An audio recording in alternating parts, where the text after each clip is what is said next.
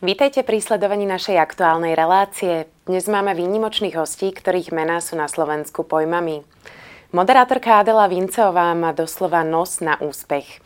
Moderuje Čarčov reláciu trochu inak, no má aj mnoho iných ďalších projektov.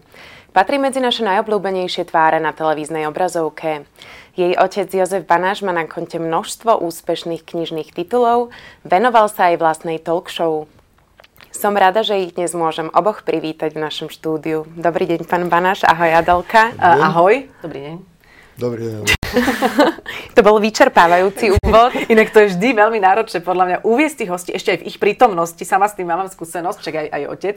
Takže to je, že keď ten host tu sedí a ty teraz o ňom hovoríš, takže ale som, držala som ti pekne, palca. že? Pekne, pekne. Mne sa to páčilo. Áno, áno. Ja by som začala tak od začiatku. Adelka, aké si ty mala detstvo? Je to zaujímavé, že sa teraz vlastne na to pýtaš. Akurát včera sme o tom mm, debatovali, mm, lebo vlastne chodíme s Viktorom na takú tú adopčnú prípravu a to si vyžaduje také psychologické stretnutie a tam sme sa bavili o našich prvých spomienkach na detstvo, ktoré vraj človeka veľmi definujú to, ako si ich pamätá. A, a vlastne včera sme to detstvo veľa rozoberali, ale myslím si, že to moje detstvo vo všeobecnosti bolo, uh, bolo veľmi pekné, že obaja rodičia nám so sestrou vnášali do života také iné vplyvy, či už zo svojich vlastných povách alebo zo svojich profesí, záľub, čiže vlastne, ako sa hovorí, že jediná, jediná výchova je vlastne vzor toho, ako ten rodič žije, čiže tak sme pozorovali tých rodičov a mali sme si z toho čo brať. Samozrejme to prinieslo aj rôzne zaujímavé skúsenosti, ktoré by sa dali možno hodnotiť negatívne, ako nejaké to, že sme sa veľa stiahovali, že som bola hodená do nemeckej škôlky, keď som vlastne ešte ledva po slovensky hovorila, ale všetko sú to podľa mňa tak e, osudom nadizajnované skúsenosti, ktoré nám majú čo dať a preto ich zažívame, lebo na ne máme, čiže komplex vlastne veľmi pekná mozaika to moje detstvo. Pán Banáš, hmm. aká bola Adelka dcera? Myslím, že sa ma opýtať, že aké som ja mal detstvo. Ešte sa.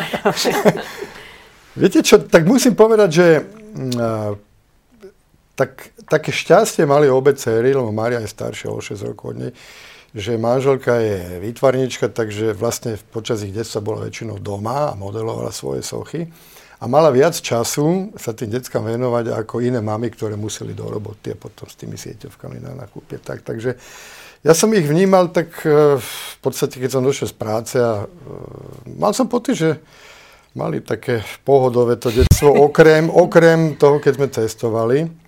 Ale nemali sme byť dlho, to si schytala tá, tá staršia dcera, že sme bývali na rôznych adresách. A potom to bolo také pre nich náročnejšie, že to sme tak cítili, že tie prechody z rôznych kolektívov v tých triedách a potom do nemeckej školy a tak. No bolo to tvrdé, ale nakoniec tá Nemčina mala svoj zmysel. Takže ja som to tak vnímal, že dobre, keď boli úplne útle, tak s tými plienkami v tých vyváracích hrncoch to bolo troška také problematickejšie, ale inak dobre. Čo ste dcerám vštepovali? Ja som ani nejak programoval, nič nevštepoval, ale to som si až potom v tom neskôršom čase, keď už boli väčšie, uvedomil, že vlastne áno, že asi ten osobný príklad je najväčší taký nejaký. Ja som to možno prepálil, to tak aj troška cítim aj vo vzťahu asi k tej staršej cere Mári, že ja som robil vrcholový volejbal a som mal taký sen ako každý rodič, že z mojich detí budú tiež športovky a tak, tak som to do nej hustil. A... Takže ale vštepoval som, snažil som sa tým svojim príkladom trošičku ten pohyb, ten šport, nejaký pozitívny vzťah k životu. Aspoň mne to tak vychádza. Akože je pravda, že ak teda sa môžem k tomu pridať, tak oco bol vždy veľmi, veľmi pracovitý. Že bolo na ňom, teda mama tiež, ale na ocovi bolo vidno, že pokiaľ to nebolo niečo, že sa venujem práci, tak aj voľnočasové aktivity sú také naplno. Šport, alebo potom na záhrade, že nezaháľať, ne, nemrhať časom. Toto som si od neho vzala tak nejak som to načítala, nie že by mi to vštepoval, ale človek to ten, ako ten vzorec no, načíta. A vlastne teraz sa musím aj učiť vedieť vypnúť, lebo mám to tak načítané z domu, že ja keď mám 10 minút, čo by som zatiaľ, dobre, tak mm. teraz môžem toto vybaviť, hento vybaviť, uh, pocvičiť si aspoň niečo a to, to, ale zase je super, že aj otec si to uvedomuje, alebo že obidvaja rodičia si uvedomujú, že, že niekedy tá tá dobrá mienená, dobre mienená rada alebo tie dobre mienené vzorce nemusia byť vždy úplne vyhovujúce a zase je super na nás deťoch, že vieme už selektovať, že toto si z tých rodičov necháme, ale toto môžeme už si zriediť trošku. No, čiže v podstate potvrdila, že tie pozitívne veci má po mne, tie problémové stránky osobnosti. Skôr máme, to je pravda, že z toho sa spamätávame ešte teraz so sestrou. No. V jednom rozhovore si mi raz povedala, že otec bol na teba prísny. Ako sa to prejavovalo? Prísny. Ja by som povedala, keď sa rozprávam so, s rovesníkmi, alebo možno ešte aj s, s rovesníkmi môjho muža, to je 10 rokov menej, že to boli takí, a teraz to nevyhodnoťme nejak negatívne, ale takí tí socikovskí otcovia, ktorí naozaj viac to fungovalo tak, že ten otec e, sa stará o tú rodinu ako to zázemie, že chodí do roboty a potom príde relatívne unavený domov a mama je tá, ktorá sa tým deťom viac venuje. Čiže u nás to bolo tak, že keď prišiel otec domov, sme vedeli, že nemali by sme v tej chvíli pozerať telku, Mm-hmm. lebo z toho jeho fungovania vyplývalo, že to nemáš nič lepšie na robote, ako pozerať telku. Čiže sa vedelo, že nesmieme pozerať telku a mali by sme robiť niečo rozumné a teda venovať sa napríklad športu alebo robiť niečo osožné. A z toho by som povedala, že vyplývalo niečo, čo sa dá vnímať ako prísnosť, ale skôr, skôr to bola akože nejaká dobre mienená navigácia životná. Ja, to ešte treba povedať, že, keď vy ste boli decka, tak ten začiatok, čo sme mali, my sme z Bratislavy odišli kvôli bytu do Piešťan, tam, viete, ak ten mladý začínajú, ty človek platy slabé, v tom čase aj to zásobovanie bolo zlé, šéfa som mal úplne, ale naozaj v pravom slova zmysle. Čiže prišiel som domov z roboty mnohokrát troška nervóznejší, no tak to tak schytali. No. Ale myslím, že to každý pozná. A to sestra samozrejme zažila otca ešte ako prvo otca. Ano. A myslím si, že na nej všeličo tak akože si otestoval ano, a ja som ano. to už mala trošku ľahšie. No. Jednoduchšie. Uh-huh. Adelka, ty si začínala kariéru vo fan rádiu. Tam boli tiež také pomerne tvrdé podmienky, hlavne pre tých nováčikov. Čo ti dalo rádio éter? No, tak ja som začínala ešte predtým v Teleráne, keď som mala 16. Čiže ja som tak 2-3 roky robila v Teleráne v Markíze, to sa asi teda môžeme spomínať. A to mi dalo veľa mm, z tých základov televíznej práce alebo mediálnej, čiže od natočenia celého príspevku po zostrihanie si to, tá zakamerová práca, mi dala veľmi veľa a naučila som sa nejakým základným schopnostiam prejavu, takže o to ľahšie, alebo o to ľahšie, o to bolo pre mňa pravdepodobnejšie, že by som mohla uspieť e, v konkurze do fanrádia, v ktorom som uspela spolu vtedy s Verou Výsterovou. Ale fanrádio je veľmi špecifické médium, to sa ani nedá definovať ako jedno z rádií. To je to je 30-ročný fenomén, ktorý v sebe nesie toľko pečati tých úvodných, už od toho, ako to vzniklo, v, v akej energii, že to zrazu bol jeden uh, homogénny organizmus, ktorý pokiaľ ste nevlnili na tej istej frekvencii, myslím teraz vnútornej osobnostnej, tak vás vypudil. A to sa tam stalo mnohým, ktorí sa tam pokúšali dostať, vysielať. A preto tie začiatky boli zložité, lebo ten organizmus vás skúšal, či, či vám tlčie srdce v tej istej frekvencii. A zo začiatku to bolo zložité, lebo keď vás skúšajú, tak nie sú k vám milí. Bola, bol tam taký náročný iniciačný proces, kde vám vlastne 3-4 mesiace celý kolektív robí všelijakými spôsobmi v úvodzovkách zle a zistuje a testuje, že či tam patríte. A ja som vedela, že tam nejak patrím vnútorne, že som vedela, že som, že som súčasťou tejto energie. A som to zvládla. A myslím si, že to bolo 15 najkrajších rokov môjho mediálneho fungovania. Pán Banáš, ako ste vy vnímali uh, úspechy alebo tie prvotné úspechy vašej cery? Tak samozrejme sa každý rodič poteší, ale nejako sme to s manželkou, musím povedať, že moja žena je skôr introvert taká, a má viac pokory, musím povedať, ako ja. Ale my sme to vnímali, nejak sme to neglorifikovali. Proste. Boli sme radi, sme sa potešili, najmä to, že sme cítili z nej, že ona už od detstva sa o tieto veci zaujímala že toto by mohlo byť niečo, čo by tak mohlo náplňať. A to nemusíme si hovoriť, že keď človek robí to, čo ho náplňa, tak vtedy je šťastný. Takže... Ale keby, keby bola robila pokladničku v obchode alebo učiteľku alebo akúkoľvek inú profesiu, kde by sme cítili, že je šťastná náplnená, by sme boli radi aj tomu. Však to zase akurát sa odlišuje od tých iných mladých dám, že je mediálna tvár, no tak ale to už je taká zhoda okolností. No. Ale hrdí určite ste. Ťažko povedať, že hrdý. Viete čo? tak ja neviem, ja už v mojom veku berem takéto, takéto úspechy. Ehm, často dostanú tú otázku, či sme hrdí na Adelu, či sme hrdí aj na staršiu dceru, však tiež parádne úspechy dosiahla v živote, len nie je mediálna Hej. tvár. Tak hrdý, no. Tak mám radosť z toho, že vidíme, že tie detská sú spokojné. Ale musím povedať, že to sme vždy aj z rodičov cítili, že ono v konečnom dôsledku, ako keby tá hrdosť tých rodičov alebo taká upnutosť na úspechy svojich detí je, je stresujúca. Čiže oni nás tak voľne v tom nechávali, že my sme vedeli, že sa z nás tešia, ale nikdy tam nebolo cítiť taký tlak, že no ale tak ale mala by si ešte trošku sa viac posnažiť, alebo tak príde, no škoda, že si teda túto nevyhrala túto cenu, ale tak, jak niektorí by som teraz povedala, takí slepačí rodičia, mm. alebo opiči, alebo aký, ktoré zvieratko to je? No. Opičia láska. No, no, no, no. To je slepačia polievka pre dušu asi. OK. Takže tí uh, potom možno, že vytvárajú väčší tlak a možno tým pádom aj viac brzdia možno ten voľný priebeh života ich detí. Obaja ste úspešní v tom svojom obore. Adela moderuje množstvo akcií, množstvo eventov, vy píšete knihy, to je všetko psychicky pomerne náročné. Ako sa snažíte to odfiltrovať, aby uh, pri tej náročnej psychickej práci bol aj nejaký taký relax?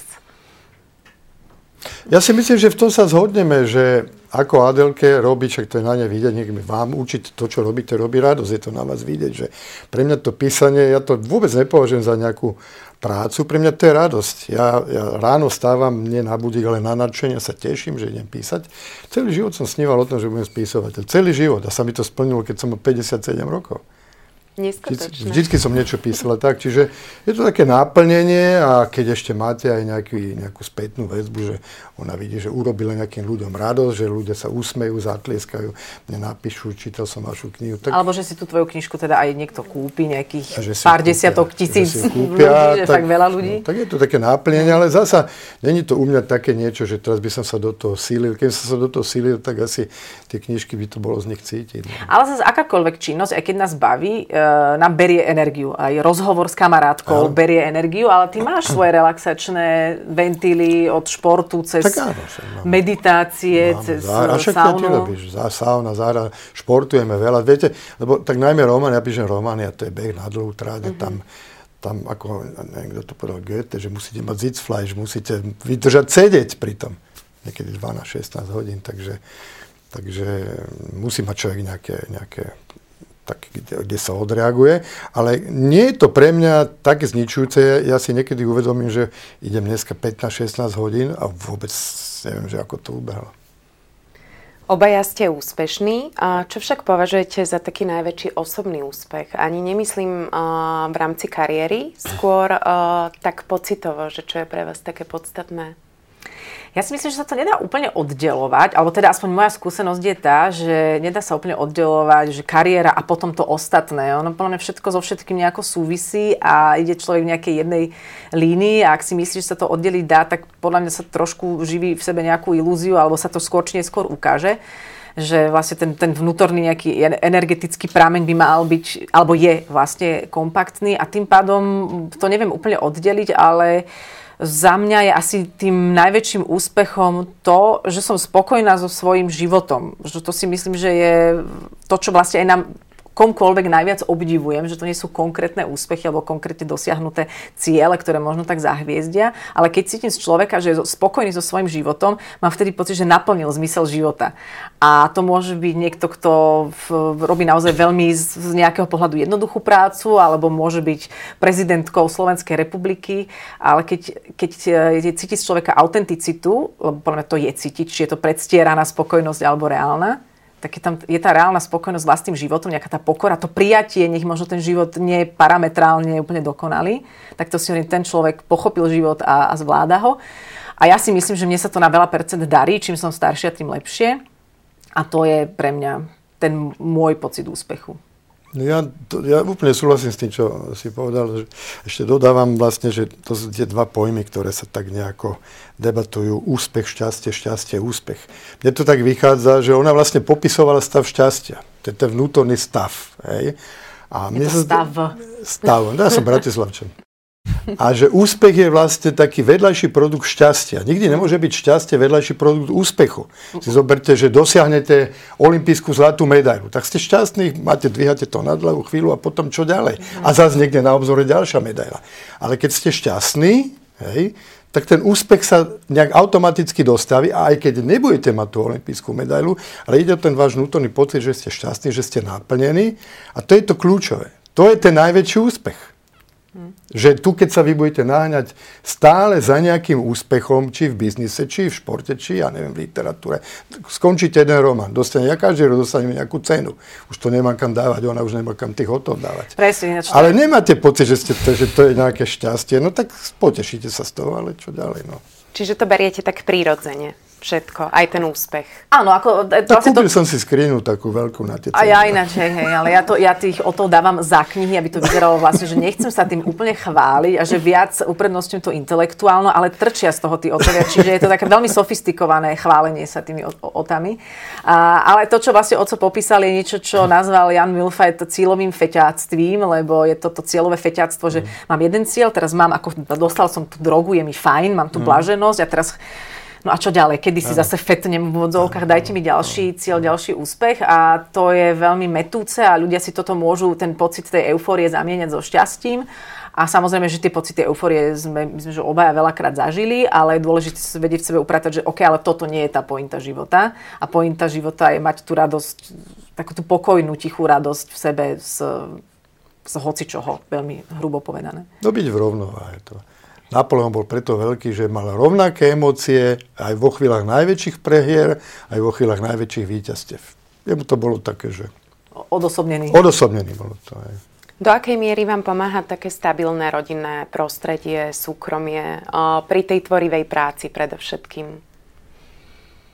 No ja musím povedať, že je to, čím je človek starší, tak je to, je to podstatnejšia vec. Takže my sa tu vlastne nebavíme v našich životoch o tom podstatnom, a to je jej mama samozrejme, ktorá vytvára tú úžasnú atmosféru, pritom ona aj sama tvorivá, sama robí sochy, čiže, ale je, je taká, taká proste viac do seba, mama sa neukazuje nejak vonku, ale tá rodina, to rodinné zázemie je podľa mňa jedna z kľúčových vecí, preto by človek bol naplnený.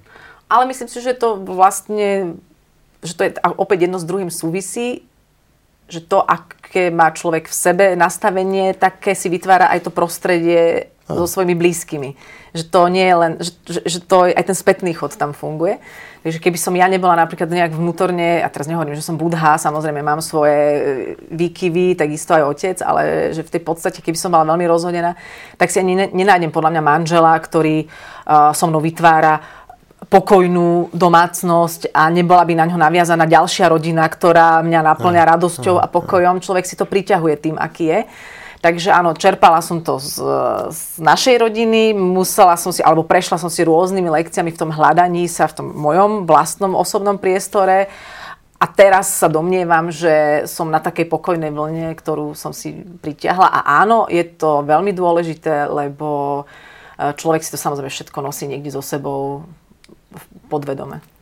Hovorí sa, že ženy si zvyknú vyberať uh, manželov alebo partnerov aj na základe nejakého obrazu toho otca. Má Viktor niečo spoločné s vašim ockom? Uh, ale no, veľakrát sme sa nad tým zamýšľali a myslím si, že do veľkej miery áno, pretože otec je svojím spôsobom, povedala by som, extrovert, ale v takom zdravom, priznanom duchu a vie vnímať aj momenty, keď má byť stišený a dať priestor iným a Viktor nemá problém tým byť stredo, s tým byť stredobodom a tiež si je toho vedomý, to je dôležité, to je to, to vedieť sa prijať a nie o tom bojovať s tým, aký som. A to obaja majú veľmi podobné. Obaja si myslím, že sa veľmi radi zaujímajú o svetové politické dianie, čiže uh, niekedy sa stáva, že keď sedíme u nás, tak ja nejak úplne nepočúvam, o čom sa bavia, lebo tomu nerozumiem. Takže asi toto a a taká, myslím si, že taký pozitívny prístup k životu, lebo to vždy otec mal, všetko bolo také, a to bude pohoda, také, taký svet gombička trošku mm-hmm. a to má v sebe aj Viktor.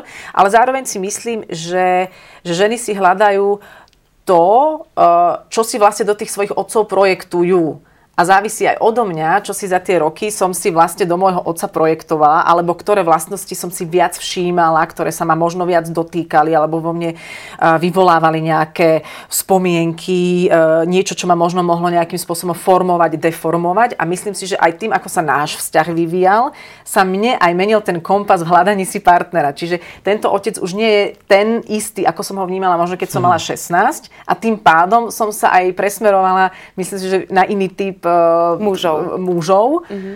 A, a, tak, a, a podľa mňa tak, ako sa aj nám podľa mňa tak vyharmonizoval vzťah, tak sa mi to potom mohlo aj v tom partnerstve ukázať. Uh, vaše mená uh, boli niekedy aj spájane s takou istou kontroverziou. Ako zvládate kritiku? Tak je to samozrejme rôzne. Kontroverzia sa, sa spája s iným typom kritiky a ja viem, že v mojom prípade je to často aj o tom, že sa môžem niekedy cítiť nepochopená alebo možno neodhadnem úplne krok, ktorý sa chystám urobiť, lebo ja ho vnímam veľmi tak čisto z môjho pohľadu a hľadám skôr nejaký balans. Ja vlastne sa neprikláňam, vždy si dávam pozor, aby som sa vehementne nepriklonila k nejakému názoru, pokiaľ o tom naozaj neviem dostatočne veľa a bojím sa takých tých hurá systémov a vždy som skôr taký vyvažovač. A na čo som tak zľahka doplatila aj v niektorých mojich e, prikloneniach sa k niečomu, kde som sa snažila len povedať, že ale hľadajme balans, nebuďme teraz hr. A to nebolo úplne pochopené, takže ja vlastne kritiku voči nejakej mojej kontroverzii chápem, lebo chápem to, že ľuďom sa nechce úplne pátrať, ako som to myslela a že radšej rýchlo odsúdia. Robím vám to aj ja, tomu rozumiem. A myslím si, že nejak podobne to má asi... Určite, ja si myslím, že samozrejme verejne činný človek, či moderátor alebo spisovateľ, vyjdete s vašimi názormi, e, s kožou na bubon. A ja to vnímam ako dobré. Ja som vďačný každému, aj kritikovi, keď sú to nejaké podpasovky, pretože pre autora je najhoršie, viete, najlepšie je, keď vás pochvália, druhé najlepšie je, keď vás kritizujú a najhoršie keď o vás nikto nič nehovorí, samozrejme. Takže z tohoto pohľadu musím povedať, že takých tých neférových a takých podpasových a to nie je ale no, kritika no, už ani. Mnohokrát ani nie v zlom úmysle, že tí ľudia nemajú informácie. Tak, ale viete, to je aj vekom, to ma nejako nevie rozhodať. Proste nemám, nemám nejaký pocit, že by... Teraz ja hovorím, že ľudia nie sú zlí, sú len nešťastní ľudia. Ako sa to prejavuje? Ako ste to mysleli? No tak, e, viete, keď napíšete knižku, kde máte prakticky, píšete o sebe, každý autor píše o sebe, aj, aj keď máte tému Štefánika no tak e, e, musíte počítať s tým, že nie všetkým uľahodíte. To nie je ani moja ambícia samozrejme. Moja ambícia je priniesť taký pohľad, ako ja tú postavu, či vymyslenú, či skutočnú vidím. No tým pádom mnohým uľahodíte, mnohých vytočíte samozrejme. Takže ja sa bra- obraňujem, mám to doma aj na stránke, také, taký pekný, také pekné heslo od jedného angličana. Stehal, ktoré e, po tebe hádžu, si staviam dom. A ešte mi povedal arcibiskup Beza kedysi, keď som mu to povedal, že to je pekné, ale mal by ste stavať dom tým, ktorí po vás ste tehli hádžu, čo by bolo A to úplne, už je... Čo by už bolo úplne To už je miluj bližného svojho. Áno. to je miluj bližného svojho. Čiže myslíte si, že je lepšie, ak e, človek vyvoláva rôznorodé emócie? To je ťažko povedať, lebo ja si myslím, že človek vyvoláva to, čo v sebe nosí a Aj. každému vyhovuje Aj. niečo iné. Ja si myslím, že otcovi vôbec neprekáža, keď vzbudzuje aj nejaký taký výrvar okolo seba. Ja to úplne rada nemám. A ja mám radšej, keď, lebo si myslím, že ako náhle, čím menej je tam emócií, tým viac človek dokáže vidieť nejakú podstatu. Lebo keď človek má to červené súkno pred sebou, alebo akékoľvek, rúžové, ale je to súkno, tak nevidí za tým súknom tú pravdu, alebo to, ako to je, nejakú realitu. Čiže ja, ja mám vždy radšej, keď človek čo najviac v nejakom odstupe, ale to zase ľudí až tak nebaví. Preto uh, si myslím, že je zase fajn, keď do toho človek dá nejaké to korenie emócie, lebo potom sa ľuďom chce čítať tie knihy. Chce, ano, majú radi, určite, určite. ľudia bohužiaľ majú radi aj konflikt, to sa no, ukazuje určite, na sociálnych ano, sieťach, takže je ťažko povedať, čo je dobre, čo je zlé. Um, niečo je viac, niečo je menej populárne. To je ako, ja som sa nedávno bavil s jedným veľmi vysokým českým ústavným činiteľom, on si tak ťažkal, že ľudia nie sú vďační ja mu hovorím, ale a čo vy očakávate? Však vy ste ako kapitán, ktorý vyplával s loďou na more, tak musíte čakať, že príde búrka. Nemôžete čakať, že bude stále pekné počasie. Čiže ten autor, moderátor, každý, kto ide. Viete, len troška mi vadí niekedy, že tí ľudia sa niekedy prejavujú použijem taký expresívny termín, tak dosť babelo, že oni, viete, ja to nemám rád, keď na internete vám tam komentujú a on sa ani, hambi sa povedať, ako sa volá. Tak ale keď je niekto no. nešťastný, tak to tak tomu patrí. Aj, no. To je tiež prirodzené. Aké miesto vo vašich životoch zohráva pokora? Tak je to niečo, čo človek má veľmi subjektívny pocit zo seba na túto tému vždy, a, ale myslím si, že ja viem zase odčítavať, a to si tiež veľmi subjektívne myslím, že zase moje ego mi ukazuje, kedy o tú pokoru prichádzam. Takže viem ako keby už seba odčítať, že tu už som bez pokory a vlastne, keď je človek v takom svojom vnútornom, úprimnom pokoji, tak si myslím, že má aj tú pokoru, že, že vie odčítavať situácie e, pokornejšie a reagovať. Takže sa, sa učím to v sebe spoznávať, že kedy to je, kedy to nie je. A ja si nemyslím ani, že by som si tam nejak mala hľadať miesto. Ten život vám tú pokoru a nepokoru veľmi jednoznačne zúčtuje v adekvátnej rýchlosti, v správnej miere. Neviem, či to nazvať karmou, ale akože to tie zúčtovania chodia stále. A všetko to závisí od toho, či tam tú pokoru mám alebo nie. Týka sa to. S pribúdajúcim vekom sa to učím. No. Je to niekedy je to ťažké, tak teraz už nie. Teraz človek je v také, naozaj som nad vecou, teraz už ma v podstate tu nič nezruší. Ale, ale niekedy ste v situácii, že jednoducho Nemôžete, nemôžete sa teraz tváriť, že ste pokorní. Musíte si to miesto na, na slnku vybojovať. A však si môže vybojovať aj pokorne. Ale, ale... Nepokora neznamená, teda, to neznamená, že keď si bojuješ o svoje miesto na slnku, že si nepokorný. Súhlasím s tým, čo povedala, že ono sa vám to vždy vráti nejakom, nejaké forme. No. Že človek si to nemusí strážiť, život mu to Nemusíte, ustráži. život, život vám to ustráži. ono rokmi sa trošku menia aj tie hodnoty a tie životné postoje. V akej fáze ste teraz vy obaja? Neviem, ja som sa aj často zamýšľala nad tým, že prečo sa robia vlastne rebríčky hodnôt. Že ja si myslím, že to nemá byť rebríček, že to má byť jedna komplexná zmes hodnôt, alebo že vlastne nie, že všetko má byť iba o láske. A teraz to nehovorím o tej romantickej láske, ale že pokiaľ Uh, ak si dáte na prvé miesto rodinu, ale nie je to s láskou, tak to nefunguje. Ani peniaze s láskou nefungujú a ani ani práca s láskou nenaplňa svoj účel. Čiže v podstate podľa mňa tá jediná hodnota je láska a pokiaľ ju človek aplikuje do všetkého vo svojom živote, nepotrebuje rebríčky a vtedy to všetko funguje. Ehm, a tak sa snažím, alebo tak sa uchádzam to vo svojom živote aj pozorovať a aplikovať. Ako to máte vy, pán Banáš? Tak určite, že ten vek sa tam nejako prejaví. Ten, ten vek, pokiaľ e, je človek zdravý, pokiaľ vidíte, že vy a vaše okolie je šťastné a spokojné, tak samozrejme, že tie hodnoty sa posúvajú do také roviny, že už sa nevzrušujete nejakými podržnými vecami. Už musím povedať, ja som v politike. Tak debatujeme aj o politike, ale v konečnom dôsledku my to je ako si hovorím, hlavne, že sme zdraví a že, že, že sa nám darí. Takže ten vek tam hrá si takú rolu, že človek sa upokojuje. Ja sa učím pokore, učím sa trpezlivosti, čo, čo bola jedna moja taká, možno aj stále taká, súvisí to aj s tým istým workoholizmom, že musíme, musíme taký ten drive. Teraz si poviem, tak áno, bude, mám termín na odozdanie záverečnej mojej mojej verzie románu nového do konca mesiaca. Si, a tak nespiem do konca mesiaca, však počkaj, však aj tak ne, iného, iného im neostáva. No tak. Adelka, pán Banáš, ja som veľmi rada, že ste prijali pozvanie ku nám do štúdia a chcem vám popriať veľa pracovných aj súkromných úspechov. Ďakujeme veľmi pekne za pozvanie a vidíme sa doma. Ďakujem pekne, ja všetko dobré želám. Milí diváci, dnes sme sa rozprávali s moderátorkou Adelou Vinceovou a jej otcom a spisovateľom Jozefom Banášom.